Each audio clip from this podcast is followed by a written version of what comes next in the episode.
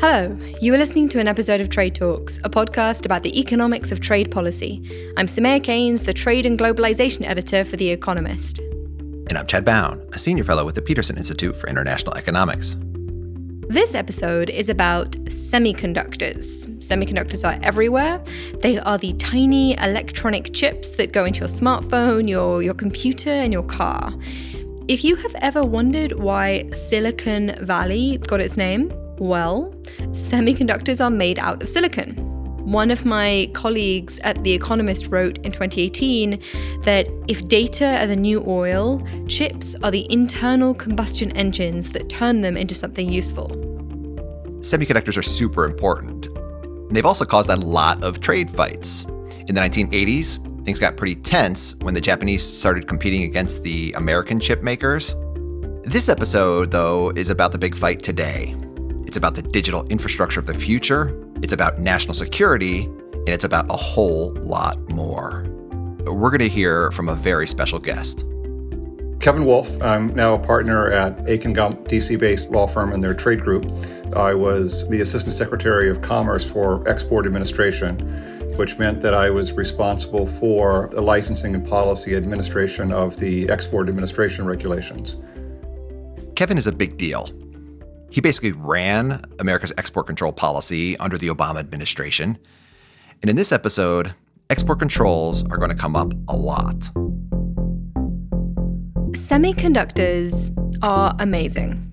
Making a chip to go into a smartphone is insanely complicated. One company can have thousands and thousands of suppliers, and they can cross a ton of borders in the process of being made, a true product of globalization. Semiconductors are also really expensive to make. First, you have to do a ton of research and development, and, and that costs a lot of money. R and D is estimated to be fifteen to twenty percent of annual sales revenue in the industry. Only pharmaceuticals spends more than that. You have to make fancy software to design the chips. Then you have to actually design the chips. And then after you design the chips, then the next step is, is actually manufacturing the chips. And that means building what's called sometimes a foundry or a fab. These fabs, or semiconductor manufacturing facilities, which I guess sounds less snappy, um, they are incredibly automated. You need to buy some serious bits of machinery that are super, super specialized and really expensive. They're also really sensitive. They need hyper clean rooms. When I was traveling YouTube, uh, I saw one video where a reporter had to take an air shower and essentially wear a hazmat suit before she was allowed in.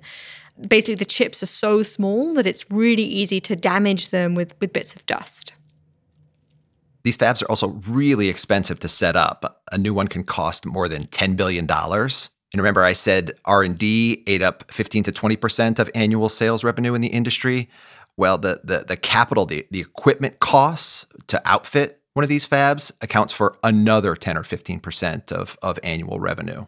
That's more than the, the auto sector or, or chemicals.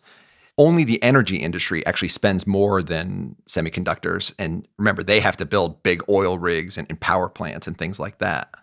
A lot of these industries have one of these big fixed costs, but the fact that the semiconductor industry has two means that in practice, this industry has some pretty big barriers to entry. You can't just wake up one day and say, hey, I'm going to go into semiconductor manufacturing. Um, this is an incredibly high-tech thing. There are very few companies in the world on the cutting edge. The machines to outfit those fabs are so high-tech and complicated that there also aren't many companies that, that make them either. And the same really goes for the software to also design the chips. In the olden days, many, many years ago, it used to be the Americans and the Japanese designing and, and manufacturing these chips. So the, the olden days are the, the nineteen seventies and, and eighties? Yeah, mm-hmm, they're very olden days, ancient times. Yeah. Now it is much more fragmented. Some of the production stages are just so expensive that some companies are like, you know what, we're just going to do the design, or you know what, we're just going to handle the fabs. Now, there are some big name companies like Intel and Samsung that do both. They they do the design and the manufacturing themselves from, you know, the, kind of the whole thing from start to finish. But in other cases, it's split. So take companies like America's Qualcomm or, or NVIDIA. They're really focused on the, the R and D and, and the design, coming up with the ideas for the semiconductors in the first place. They're the ones trying to push the frontier, and make your, make your phone work faster. A lot of those design companies are American. And so what they do is they do their designs here and then send them out to a, a separate manufacturing company to actually manufacture the semiconductors. And a lot of those companies are located in different countries. The biggest one is based in Taiwan, and it's called T S M C. It's actually in the top three semiconductor sellers in the world. It's it's right up there with Intel and Samsung. So if you haven't heard of it, and you probably haven't, feel embarrassed by that. Now, th- this fragmentation started in the eighties with the idea that, you know what, other companies can fork out the billions of dollars to do all the research and development, while these manufacturing companies would focus on the, the making bit. They'd fork out all the money for the machinery. And all this fragmentation means that only around an eighth of globally installed manufacturing is in the U S. More than eighty percent is in Asia, in Taiwan, South Korea, and China. So what happens to semiconductors after they have been manufactured? Well, basically, they're assembled into stuff. The Semiconductor Industry Association, this is the, the big U S lobby group, says that about one-third of semiconductors are used in things like smartphones and tablets, and almost another third goes into computers. And guess where those are made? China. Today, China consumes over half of the semiconductors that the world produces. Now, it does make some semiconductors itself, but it is by no means self-sufficient. It needs chips made in other countries using American designs. Now, in some sense, that's great. They can use this foreign technology and develop their economy and grow, and awesome. But their reliance on American designs has turned out to be a problem. That's because the Americans have issues with some of the stuff that the Chinese are making. After phones, tablets, and computers, the next most common use for these chips is in telecommunications networks. And so that's cell towers, base stations, modems and routers, all the things you need to, to download your, your latest Trade Talks episode. But that is, is the equipment that in future is, is going to enable these five G networks. That's the next generation of wireless communications that's super fast and going to enable self-driving cars, remote brain surgery, and, and lots of exciting Internet of Things. Getting those five G networks to work requires a lot of these cutting-edge semiconductors. And there are basically three companies buying the chips and, and making the equipment for the five G. Ericsson, Nokia, and Huawei. Chances are you have heard of Huawei, that company that is a giant Chinese national champion, that company that, as well as making a ton of five G equipment, also makes a lot of smartphones. In the second quarter of twenty twenty, it was the biggest supplier of handsets in the world. And that company that the U S government is really suspicious of. That suspicion has been around for a while. The U S government is worried that there are ties between Huawei and the, the Chinese government, and that the Chinese government has more control over the company than is clear. And the Americans are worried that through the equipment, the Chinese government might somehow get information flowing through these five G networks that they could then use for, for spying or, or blackmail, maybe to intercept military communications. Now, obviously, Huawei would deny that, that it was associated with any of that. We asked Kevin Wolf how long he thought the U S concerns with Huawei had been around. He started working for the U S government back in twenty ten. Well, long before I was in the government, certainly. And certainly when I was in the government, it, there were concerns with respect to Huawei and its use of its telecommunications infrastructure in order to engage in espionage, exfiltrate data, or to engage in uh, cyber hacking activities. When I was there in uh, March of two thousand sixteen, we added uh, Z T E, another large Chinese telecommunications company, to the Entity List, which I'll describe in just a moment. And as was reported and is in the documents that we made uh, public as part of that, there were also concerns about a company called F seven, which was code for referring to Huawei. So I can't get into what was or wasn't being investigated when I was in the government, but concerns and issues involving Huawei have been around for quite some time. So the code for Huawei was F seven, which is kind of a lame code name. Uh, if there is ever an investigation into me, I really want to be called like Tariff four or, or Sparkles three or, or something. Uh, Chad, what would you be called? Well, I was thinking for you, maybe Cat Lady twenty twenty would be the, the way to go. I feel like there might be negative associations to that, and I want to be like, you know, James Bond villain, cool. Um, okay, anyway. The U S government has these concerns about Huawei, and so it has essentially started to turn the screws on the company. In twenty eighteen, security concerns were behind part of a bill signed into law that banned the U S federal government from using Huawei equipment. Then they went a lot further. In, in January twenty nineteen, the Trump administration accused Huawei of stealing U S technology, money laundering, and helping Iran avoid sanctions for trying to acquire nuclear weapons. Now, Huawei denied the allegations, and, and this case is still ongoing, but still, the U S government went ahead with punishment anyway. In May of twenty nineteen, it started trying to cut off Huawei's access to semiconductors. Just to emphasize here, there were all these concerns about spying and, and connections between semiconductor purchases and the Chinese government. But the legal grounds that the U S government used in this case were not relevant to those. Right. Maybe because those things are, are harder to prove. But in any case, what the U S government did is it started applying export controls. It put Huawei on something that Kevin referred to earlier, what he called the, the Entity List. And if an American company wants to export anything to, to anyone on the Entity List, it has to apply for a special license. Yeah, it's probably quite tricky to run a business that depends on getting that license approved. We asked Kevin what this meant. The Entity List means that any export from the United States or any shipment of a U S origin item or any shipment of a small number of foreign-made items with sensitive content or made from sensitive U S technology cannot go to an entity on the list without a license. And being cut off from the U S economy can generally create leverage to create incentives for that foreign company to change the behavior that caused it to be added to the list.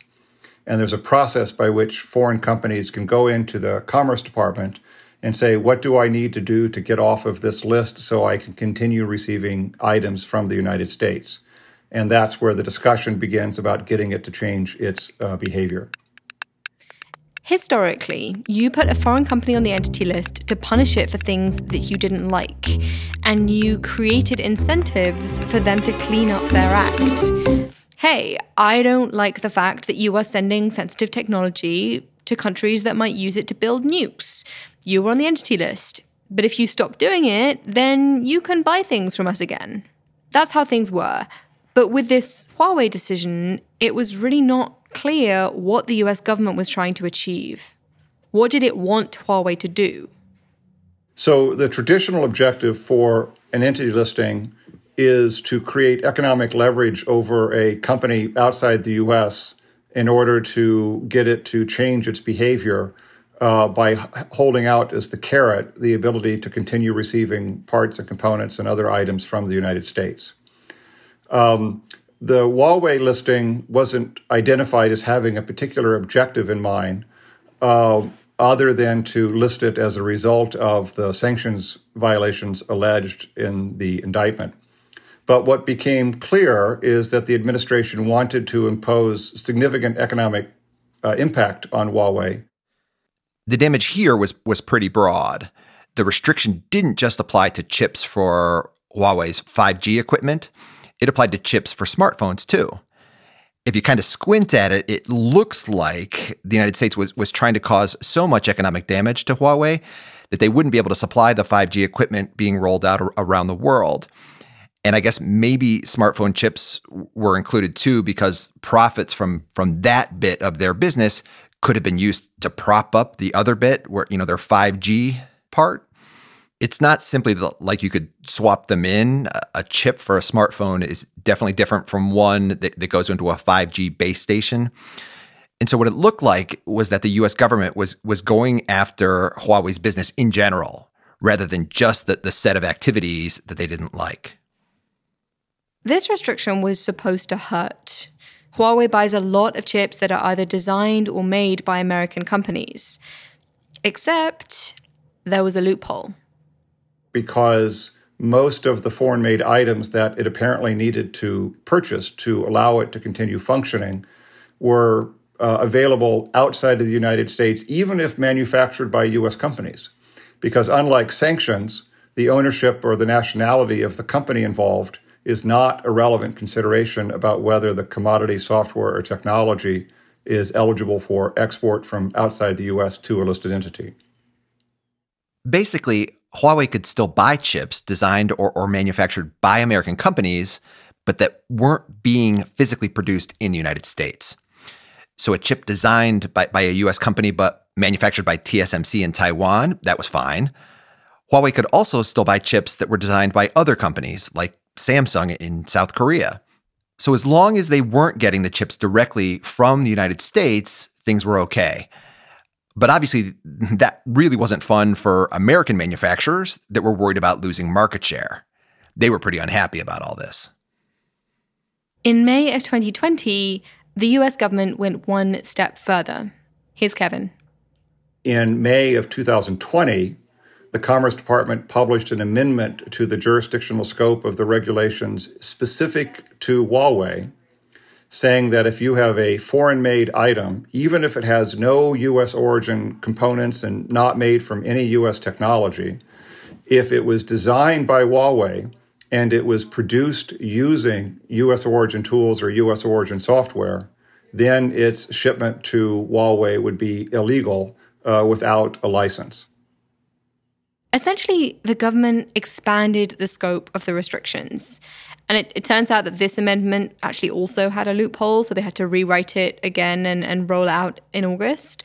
Um, but now it looks like they've pretty much got it. So chips made anywhere with American tools or American software cannot be sold to Huawei without a license. That covers a lot more chips. Taking tools first, even the ones used in, in Taiwan or South Korea, the ones in those ten billion dollars semiconductor fabs, some of them are supplied by American companies. But these are different American companies than the ones we've talked about so far. These are companies like Applied Materials, LAM Research, K L A.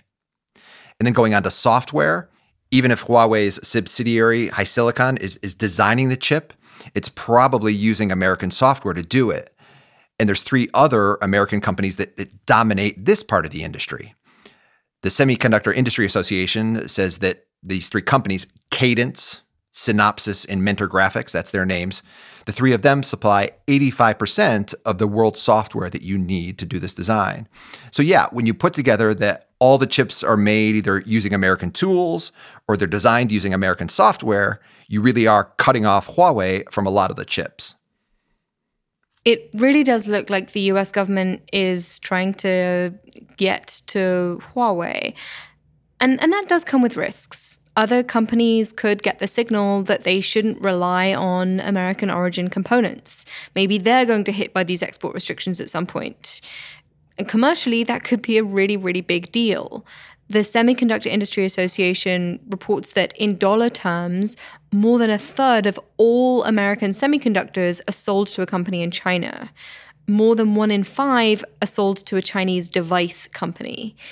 China has a bunch of really, really big smartphone companies that use a lot of American chips. If those companies are suddenly cut off from their biggest buyers, they they are not going to be happy. Now, I'm not saying that there are there are no benefits, but there are costs.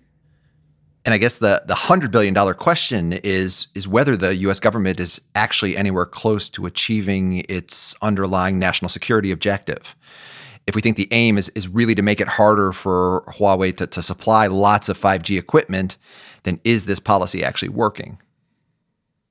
I think the answer is that it is pretty hard to tell. Huawei is not a publicly listed company, but it does look like the restrictions have been having an impact, at least on their smartphone business. It looks like they had been stockpiling to try to avoid the restrictions. Imports of semiconductors into China rose a lot in twenty twenty. The company has also been reporting shortages in some chips for making smartphones. There's been some speculation that they could be holding back on their Chinese smartphone suppliers so that they can keep up appearances, keep up their market share abroad, the idea being that their customers in China are more loyal. That was in a piece by Yuan Yang of the F T and, and a previous Trade Talks guest. Huawei's also been trying to reorganize its business to, to cope with these restrictions. It's been trying to sell off some of its smartphone business to a consortium of, of Chinese companies and, and also the Shenzhen uh, local government. They might be able to buy the American chips if that if that sale goes through. Huawei's also desperate, obviously, to, to try to develop their own chip-making capacity, though I think it's going to be a while before it could it certainly replicate the U S chips it has lost access to, you know, if it would ever be able to do so, especially since the big manufacturers that, that it might otherwise turn to all use the, the U S equipment and software that's now being cut off. Obviously, the, the U S government would really not achieve its objective if, in the long run, Huawei was just fine and, and could supply all the five G equipment in the world, while the American semiconductor companies are just out there losing market share. Yeah, I, I think stepping back, it's clear that these restrictions have affected and, and hurt Huawei. But whether it hurts Huawei enough that the U S government gets what it wants is is unclear. For now, it looks like those export restrictions are not going anywhere. Congress passed a law saying Huawei cannot be taken off the entity list unless the Commerce Secretary is willing to certify that the company no longer poses a national security threat. Now, I haven't seen the intelligence, of course, but I'm not sure a Biden administration Commerce Secretary is going to certify that. I think one obvious question is, could this have been done some other way? I'll be the first to admit that I'm a trade economist and, and not a national security expert, and I and I do appreciate that these things are hard.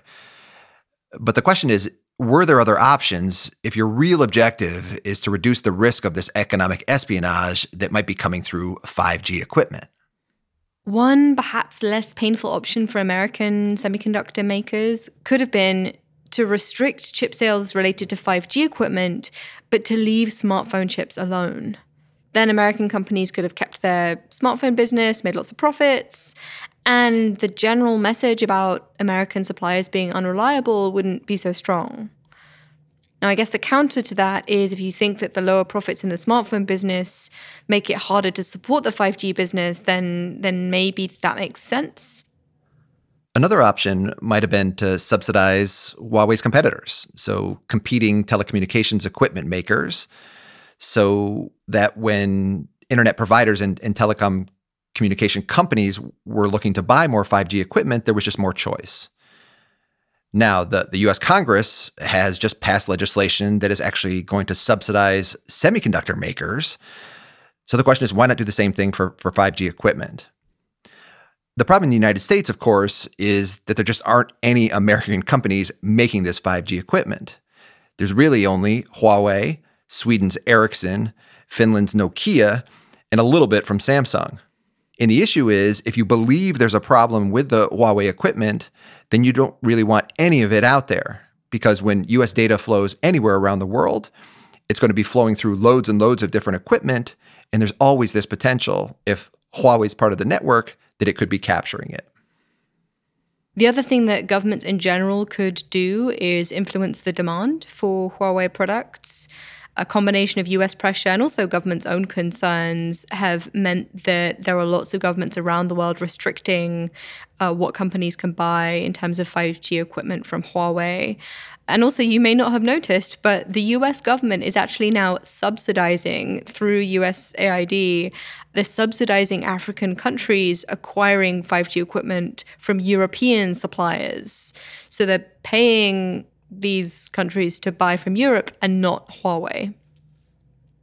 One other thing that you could do that, that's being proposed is to go in a completely different direction when it comes to the type of, of five G network that you're trying to install. There's this thing out there called Open R A N. The way to think about it is a lot of five G equipment is built only to be compatible with, with five G equipment from exactly the same provider. So the Huawei stuff only works with the Huawei stuff. The Ericsson stuff only works with the Ericsson stuff. There was an article in, in The Economist describing it that way. It's, that's sort of like an, a landline phone. With this Open R A N, it's more like a smartphone where you can download all these apps and, and there just ends up being more interoperability. And so you're not locked into a, a one single company like Huawei. The way The Economist put it, with Open R A N, operators had more insight as, into what was going on in their networks, and so they could potentially avoid buying into components that they just didn't trust. And so that, combined with maybe the constant threat of, of competition, that could be used to help keep a company like Huawei in line, even if it were continuing to participate in these five G networks. Now, obviously, Open R A N could hurt some of the other companies. It could hurt Ericsson and, and Nokia that also are making equipment under this relatively closed system. So they they might not be that thrilled. And also it's not at all clear that the supply chain could cope if everyone suddenly switched to, to Open R A N. But, you know, who knows? If enough people read The Economist's leader pages, then maybe it will take off.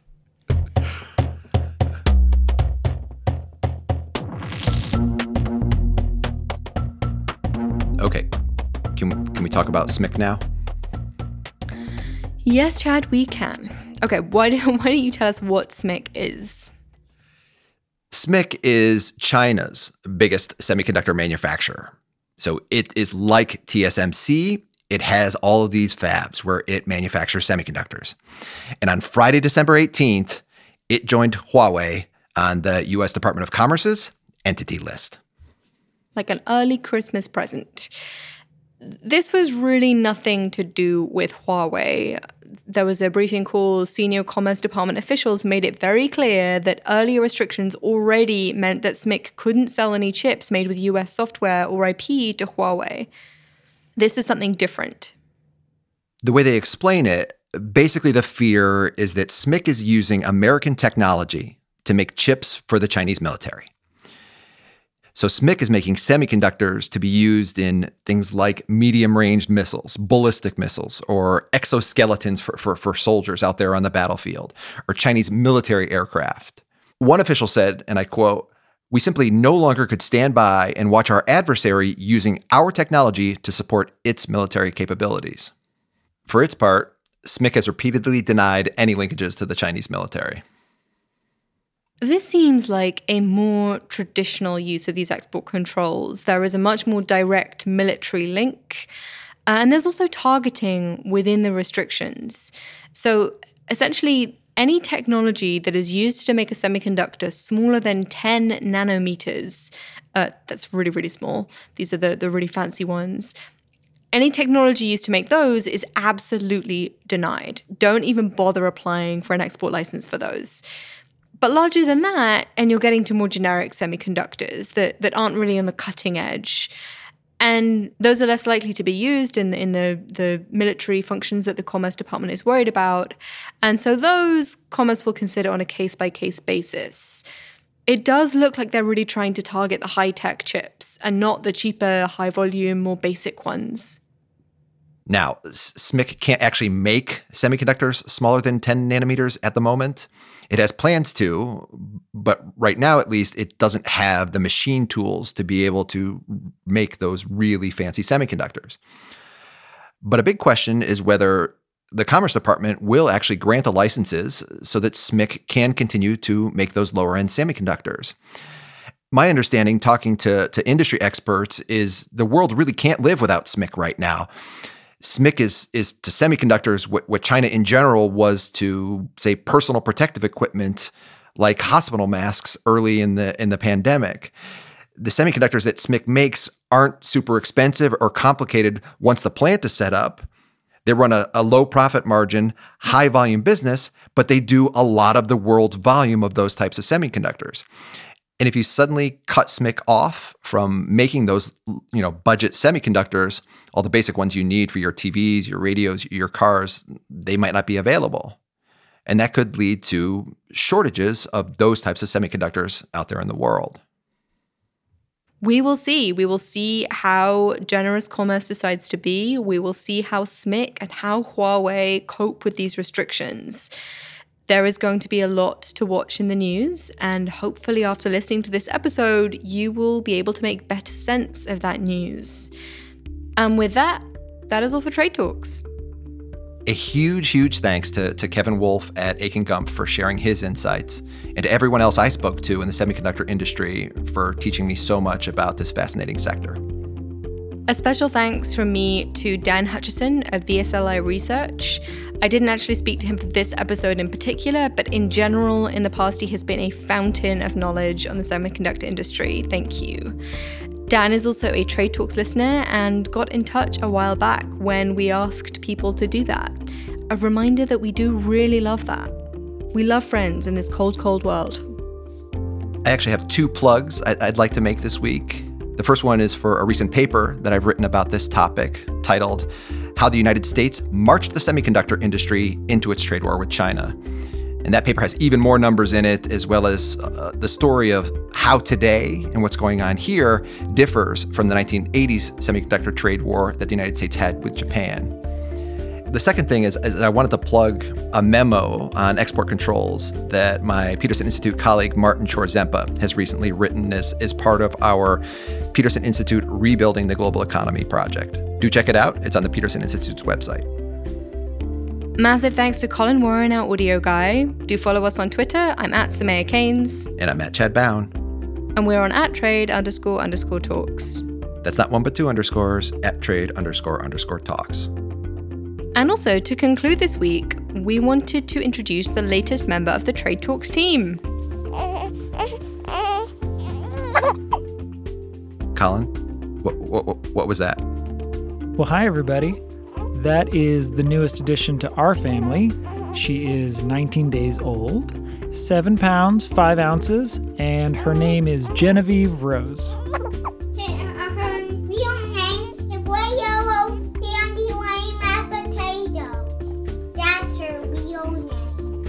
And that's my son. He's three.